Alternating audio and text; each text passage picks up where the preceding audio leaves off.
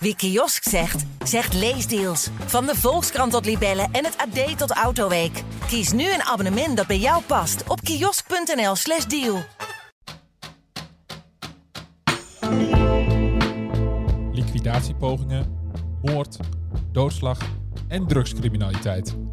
Ook in Twente gebeuren zaken die het daglicht niet kunnen verdragen.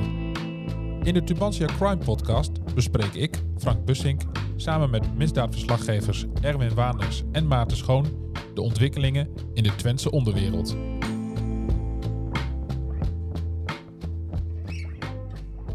Het is eventjes geleden, maar we zijn weer terug met een nieuwe aflevering van de Tubantia Crime Podcast. Er is voldoende gebeurd, dus er is genoeg te bespreken met de misdaadverslaggevers van Tubantia, Erwin Waanders en Maarten Schoon. Welkom jongens. Hallo.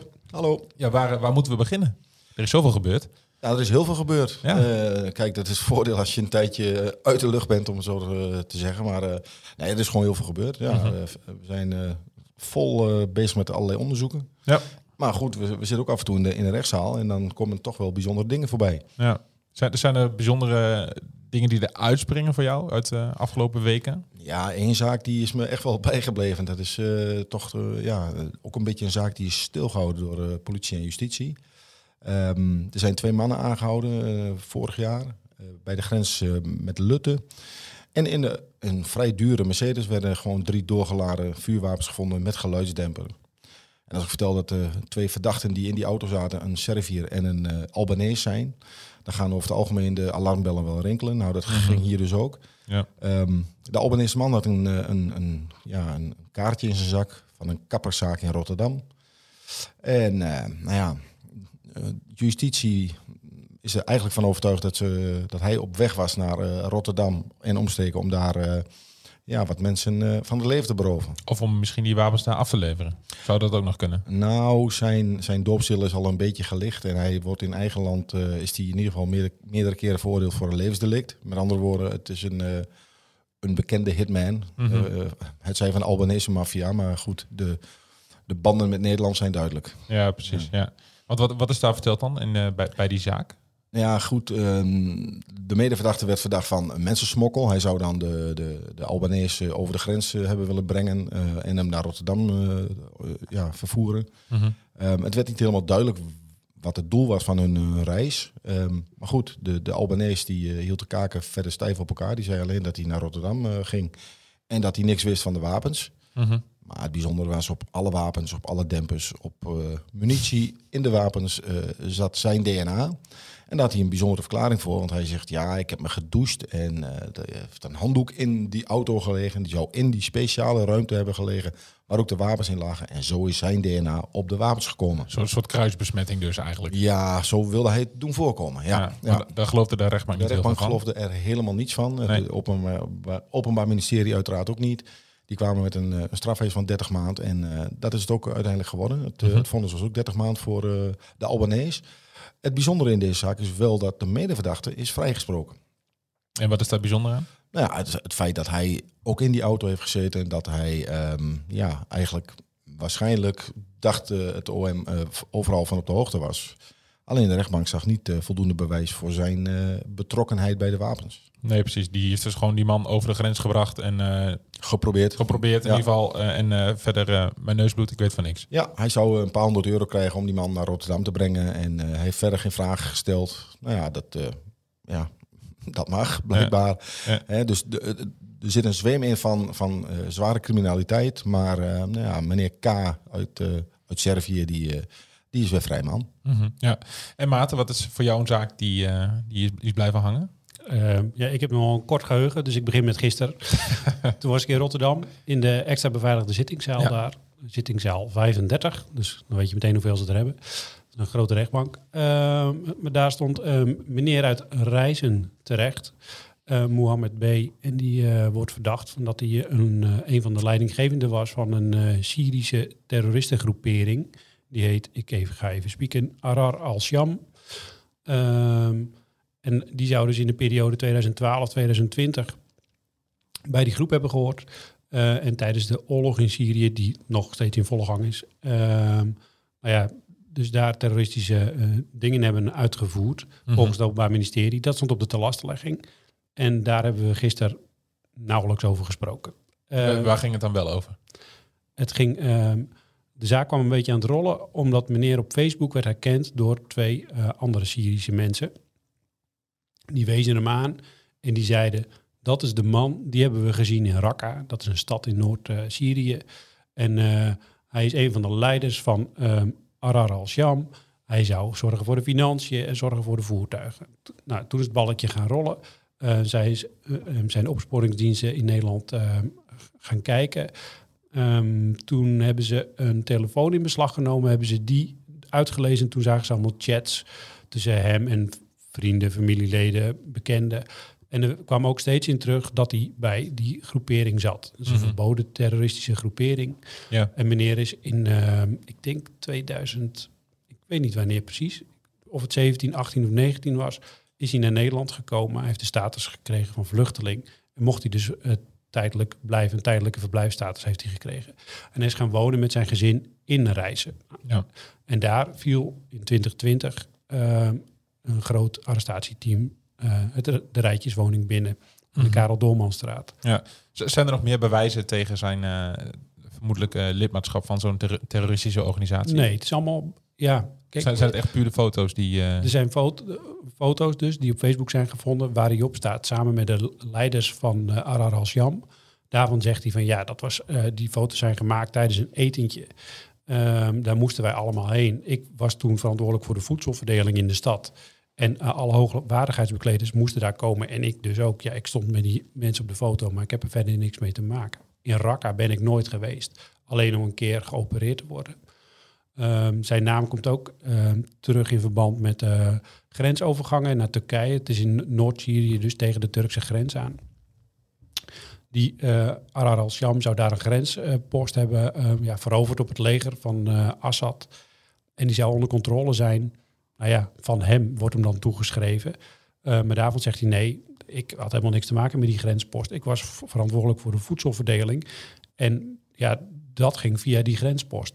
En Mhm. zodoende komt mijn naam steeds in verband met die eh, bepaalde grensovergang. ja. Dus hij had eigenlijk overal wel een verklaring voor dat het of te maken had met de voedselhulp, of dat het een vertaalfout was. Eh, Of omdat het toevallig op dezelfde plek was als leiders van de terroristische organisatie. Ja, precies. Toevallig. Maar ja, wat ik dus net al zei, ik heb gisteren niet gehoord wat meneer dus allemaal gedaan zou hebben met een terroristisch oogmerk. Dat hij bommen gelegd heeft, bij wijze van spreken, of dat hij heeft gevochten, of dat hij heeft gezorgd voor eten. Nee. Dus, ehm, wat, ik hoorde komt nou ja, hoogstens bij. Misschien is hij wel lid geweest van Arar al-Sham. Misschien heeft hij wel geholpen. Ik heb geen idee. Maar goed, ehm, wat het OM ervan vindt, dat weten we nog niet. Vrijdag is dag 2. Ehm, en dan eh, volgt het requisitor en dan vertelt de officier. Dan hoop ik dat de officier alle, eh, alle streepjes tussen de punten zet. Maar dan is ook de verdediging aan de beurt. En eh, die zullen ehm, grote gaten schieten in, in het dossier. Ja. Zijn er vergelijkbare zaken? Met, met nee, in Overijssel. In Overijssel dit is mijn, mijn eerste echte terrorismezaak ooit. Ik ben een paar jaar terug... Ehm, waren er hier een paar mannen uit Enschede... die hebben brandbommen gegooid op de moskee hier. En die, zijn, die waren ook verdacht van terrorisme. Zijn ook veroordeeld voor terrorisme. Die zaten ook vast op de terrorismevleugel in Vught. Mhm. Ehm, maar dit zou dan een, nou ja, tussen aanhalingstekens, een echte ehm, islamitische terrorist zijn. Ja. Maar daar zag ik gisteren weinig van. Nee. het, het zag er wel ook, ja. Deskundigen zeiden ook van deze meneer is niet een geradicaliseerde terrorist. Hij weet meer van communisme dan van gewelddadige islamitische denkbeelden. Mhm. En het was ook wel, ja, er, er zit daar een man die eigenlijk kan zijn linkerarm niet meer gebruiken of vanwege eh, bombardementen in Aleppo. Die heeft dan een blauw vlies vestje aan van een autobedrijf, het Enter. en ehm, ja, ik moet het nog maar zien wat het wordt. Ja, ja, maar vrijdag komt dus het OM met de eis tegen...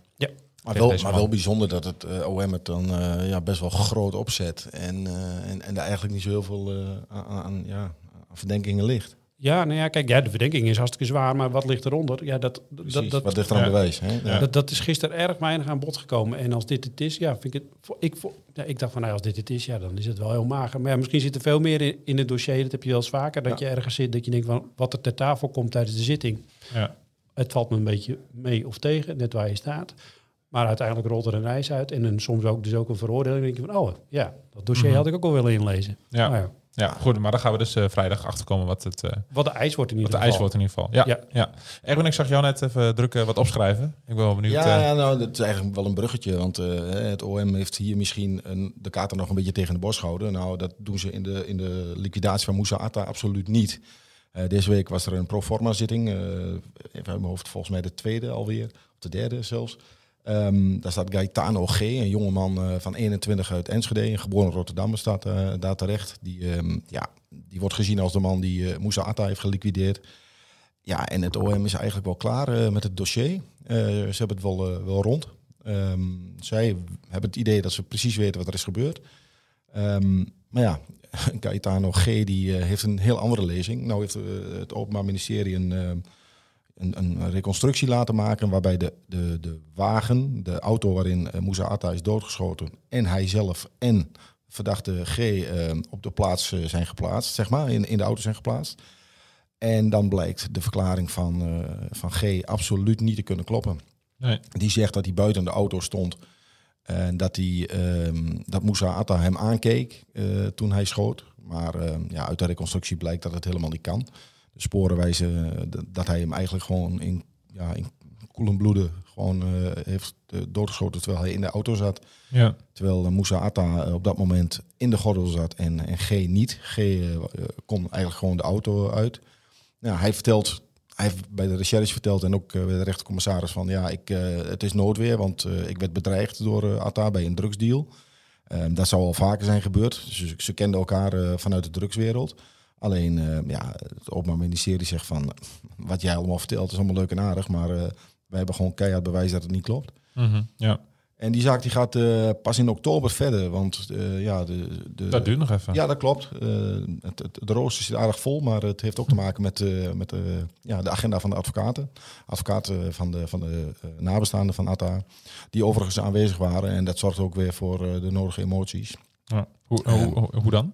Nou ja, eh, G die zegt, ja, ik, ik wilde hem niet doodschieten. Hij bedreigde mij. eh, en ja, de, de, de, de, ja, de vrouw van eh Moussa Atta, die, eh, ja, die, die raakte best wel eh, geëmotioneerd. En verliet Mhm. ook even tijdelijk de zaal.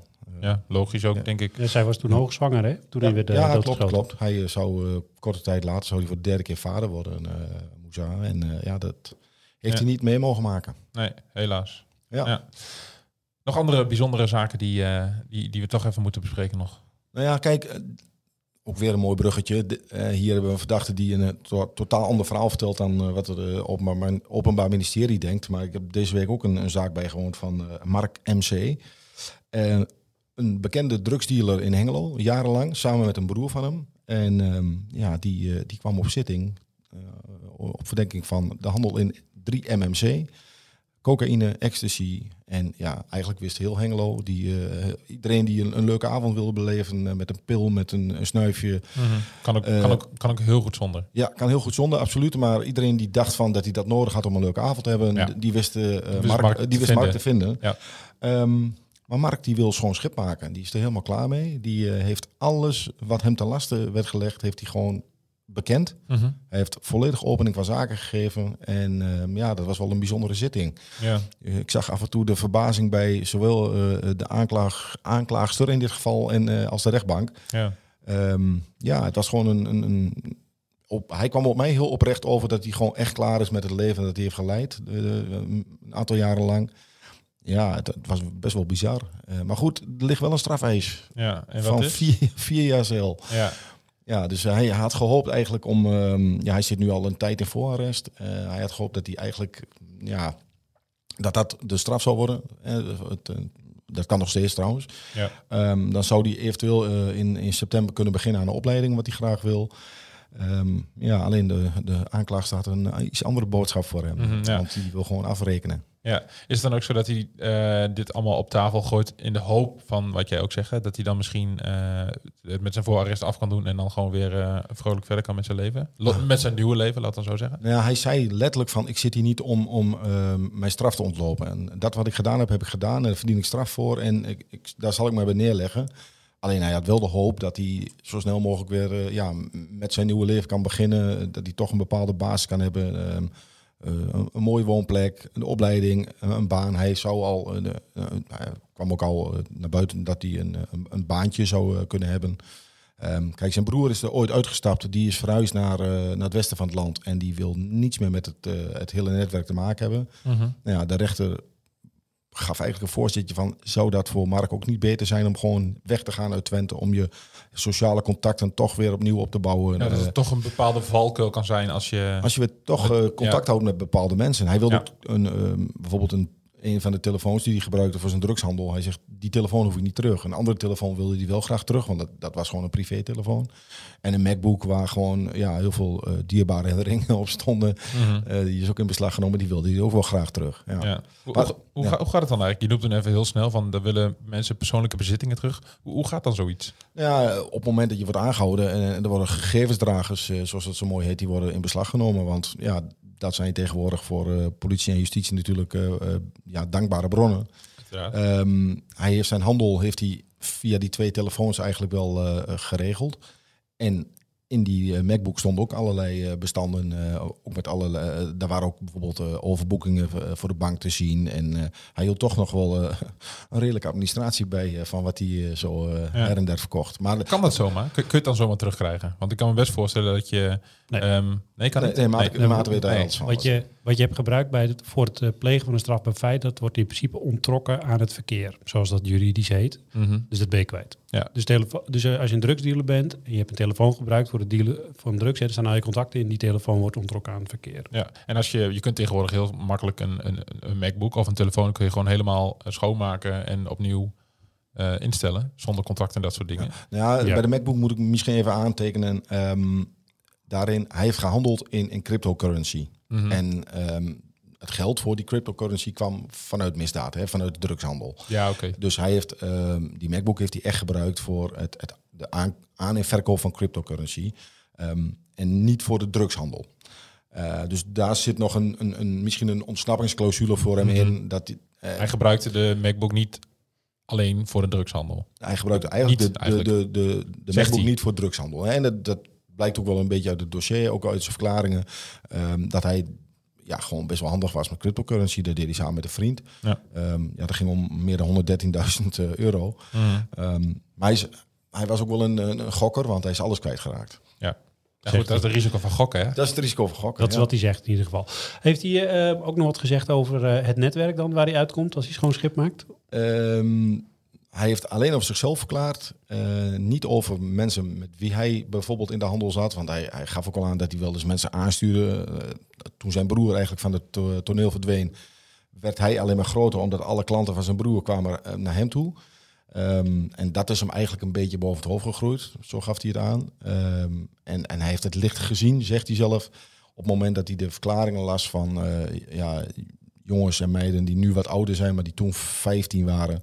Eh, er zit één, één verhaal in het dossier van een jongen van 15 die al aan de heroïne zat. Ja. Nadat hij door eh, deze markt zeg maar, aan de 3-MMC, eh, hè, dat is een synthetische drugs, inmiddels ook verboden trouwens. Ehm, eh, ja, toen hij dat las, toen had hij zoiets van, ja, waar ben ik in godsnaam mee bezig geweest? ja, een soort gewetensvroeging eigenlijk. Ja, nou ja, zo kwam het over. Kijk, of, of het helemaal op, of oprecht was, dat dan moet je, afvragen, moet je altijd afvragen. Want hij heeft natuurlijk, eh, als hij niet gepakt was, eh, was hij misschien eh, vrolijk verder gegaan.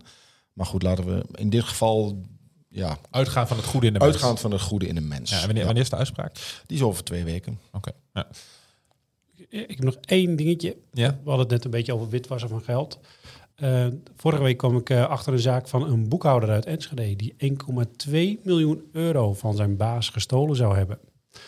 Eh, deze zaak was niet bij de strafrechter, maar bij de kantonrechter. Mhm. Het ging, eh, het- zijn baas had hem eh, voor de rechter gedaagd omdat, omdat hij het geld terug wil hebben. Ja. Die man die werkte, tussen 2000, eh, werkte daar sinds 2011 en heeft vanaf 2014 tot 2021, toen viel de Fiat binnen bij het bedrijf, dus 1,2 miljoen euro overgemaakt als boekhouder van dat bedrijf. Hij zou 7, 7 ton moest hij al terugbetalen, want dat had hij bekend. Dat was eh, via, de, via de bankrekening overgemaakt. Mhm. Waarschijnlijk kon hij daar niet al onderuit. Maar er was ook meer dan 5 ton contant opgenomen. En dat werd niet terug, eh, was, zat, was niet meer terug te vinden in de boeken. Dus daar ging de zaak ook nog over. En dan heeft de kantonrechter gezegd van ja, je hebt niet voldoende bewijs geleverd eh, om te ontkennen dat je het was. Dus die vijf ton aan contanten, dat heb jij ook opgenomen. En dat moet je ook terugbetalen. Het functioneel pakket liet mij eh, deze week weten dat het onderzoek, dus het strafrechtelijk onderzoek naar deze meneer nog loopt. Mhm. Eh, dus dat ze daar verder geen mededelingen eh, over konden Ma- doen. Mag ik even inbreken? Ja? er zijn collega's van ons die ook een. eh, die- er zijn natuurlijk meerdere podcasts. En, en als er eh, jargon wordt gebruikt, dan kun je op een belletje klinken. Het functioneel pakket, kun je dat even uitleggen? Oh ja, het, eh, het functioneel pakket is een onderdeel van het Openbaar Ministerie. Eh, die doen eh, eigenlijk speciale zaken, dus economische delicten, maar ook eh, belastingfraude bijvoorbeeld. En dit zit in de belastingfraudehoek. Want ehm, om zijn ehm, ja, verduistering eh, eh, te verhullen, dus eigenlijk om het een beetje te bedekken, heeft hij ook de boekhouding vervalst. En heeft hij eh, valse btw-aangifte gedaan namens het bedrijf. Om zo eigenlijk dat gat van 1,2 miljoen te dichten. Uh, nou ja, die valse btw-aangiftes die kwamen natuurlijk bij de Belastingdienst uit. Daar gingen de alarmbellen af. En dan wordt de FIOD ingezet, dus de Fiscale Inlichting en Opsporingsdienst. Van Maar dat gebeurde dus pas na, tijd. zeven jaar. Nee? Ja. Ja, wel zeven jaar. Ja. In 2021 wa- viel het binnen. En, eh, nou goed, en, en dat zeg maar de politie van de Belastingdienst, zo moet ik het eigenlijk zeggen. En dan pakt de, het functioneel pakket, dus de officier van justitie, daar, die pakt dan de zaak op. En die heeft het nog in onderzoek. Dus dat Mhm, krijgt nog ja. een strafrechtelijk staatje. Ja, wa- wat zijn dan mogelijke straffen voor zo'n eh, voor zo'n boekhouder? Ja, dat zegt glazen bok. Ik heb echt geen idee. Ik, Nee. ik, eh, hij, hij is dus al veroordeeld tot terugbetalen van, van dat geld. Ik ga er maar gemakshalve vanuit dat hij dat ook netjes gaat doen. Dus dat zal schelen. Nou Ja, of de- of de- of de- 1,2 miljoen terug. Over het algemeen, als jij, als jij geld eh, bij de overheid eh, weghoudt, dan, eh, nou, dan zijn ze over het algemeen vrij streng. Maar goed, Ja. dat is eh, speculeren. Dit is ook je zegt. bij zijn werkgever. Hè? Ja, nee, hij zal zijn straf krijgen. Ik, ik, dat zou ik Ja. moeten opzoeken eh, Ja. in de richtlijnen van het Openbaar Ministerie in de rechtbank eh, wat hij daarvoor krijgt. Maar ja, hij komt daar niet zomaar mee weg. En dat blijkt ook wel. Dus, Ja, precies. Nee, dat moet ook niet, toch? Nee, Nee. nee, stelen mag niet, eh, Frank. Nee, zeker niet. Nee, nee anders komen ze bij, eh, bij jullie terecht. Uiteindelijk. Uiteindelijk. Dan Uiteindelijk. komen ze in de podcast. Wie, wie trouwens ook niet eh, wegkomt met, een, eh, met wel iets bijzonders is eh Cemil O. Een Hengelo, die, eh, ja, die heeft wel wat uit te leggen aan de justitie. Van de Kalashnikov, toch? Ja, die heeft een, ehm, een, een garagebox in Hengelo. En daar ehm, ja, zegt hij allemaal spullen voor een rommelmarkt te bewaren. Dat, eh, overleg, hij overlegt ook allerlei reserveringen van marktkramen van rommelmarkten. Alleen tussen alle rommel lagen welkeurig twee verpakte, in, in plastic verpakte Kalashnikovs met 160 stuks munitie. Nou weten wij allemaal, als je een beetje bezighoudt met deze zaken, waar die dingen voor gebruikt worden, dat is niet om eh, op, eh, op wild te jagen. Nee. Dus ehm, nee, die heeft wel iets uit te leggen. Mhm, ja. En dat was deze week een proforma zitting. En hij ontkent in alle toonaarden. Er is ook wat in zijn voordeel tot nu toe spreekt, is dat er nog geen DNA is eh, aangetroffen op de wapens. Maar goed, eh, ze liggen in zijn garagebox, dus hij is verantwoordelijk. En nou ja, hij had ook gehoopt eh, ja, vroegtijdig naar huis te kunnen. Hè, dat zijn voorlopige hechtenis opgeven en wel geschorst zou worden. Maar daarvan zegt zowel het Openbaar Ministerie als de rechtbank van dat gaan we niet doen. Nee, je houdt je bezig blijkbaar met zware criminaliteit. Anders heb je dat soort wapens niet in je- in je garagebox liggen.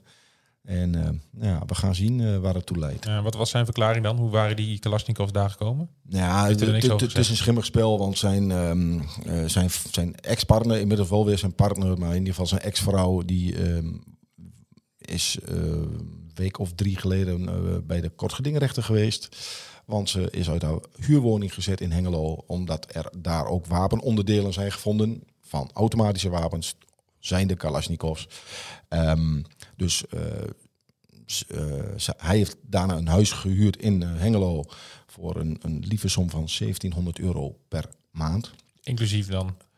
Dat zal ongetwijfeld inclusief gas, water en licht zijn. Laten we het hopen voor hun. Geen idee. Het vervelende is alleen, deze man heeft dus die woning gehuurd waar zij nu in verblijft, tijdelijk, hè, uit nood, omdat haar woning is gesloten op last van de burgemeester. Dat loopt op 10 april af, maar ze mag niet meer terug. Zo heeft de kantonrechter bepaald.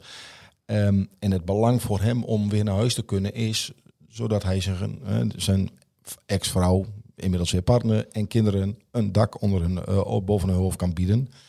Ehm, ja, zoals ik al zei, eh, de rechter eh, heeft geoordeeld dat hij nog vast blijft zitten. Dat Mhm. betekent dat zijn vrouw, naar alle waarschijnlijkheid, de huur niet meer kan betalen. Ja, en dan komt de jeugdzorg om de hoek kijken. Dus De dame in kwestie was ook in de rechtszaal aanwezig en liet op niet mis te verstaande wijze weten dat ze totaal oneens was met de beslissing van de rechtbank. In woorden die we hier niet gaan In woorden die herhalen. we hier niet gaan herhalen, maar Nee. ik kan je wel melden dat de parketpolitie haar eh, vrij snel te plaatsen was om eh, mevrouw toch aan te spreken op haar gedrag. Ehm, ja, het, het viel mee de- in de zin dat ze geen dreigementen uiten, anders was ze waarschijnlijk meteen eh, meegenomen naar achteren. Ja, Maar goed, het, het krijgt nog een staartje en eh, we, gaan het, eh, we blijven het volgen. yes. Net als eh, alle andere zaken die de komende weken gaan spelen. Zeker. Eh, bedankt voor jullie komst vandaag, jongens. En eh, Graag gedaan. tot de volgende. Tot de volgende. Vond je deze aflevering nou leuk? Abonneer je dan op de podcast. En heb je tips of vragen naar aanleiding van deze aflevering? Check dan het mailadres in de beschrijving.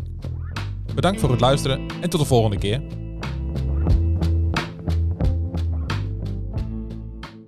Wie kiosk zegt, zegt leesdeals. Van de Volkskrant tot Libellen en het AD tot Autoweek. Kies nu een abonnement dat bij jou past op kiosk.nl/slash deal.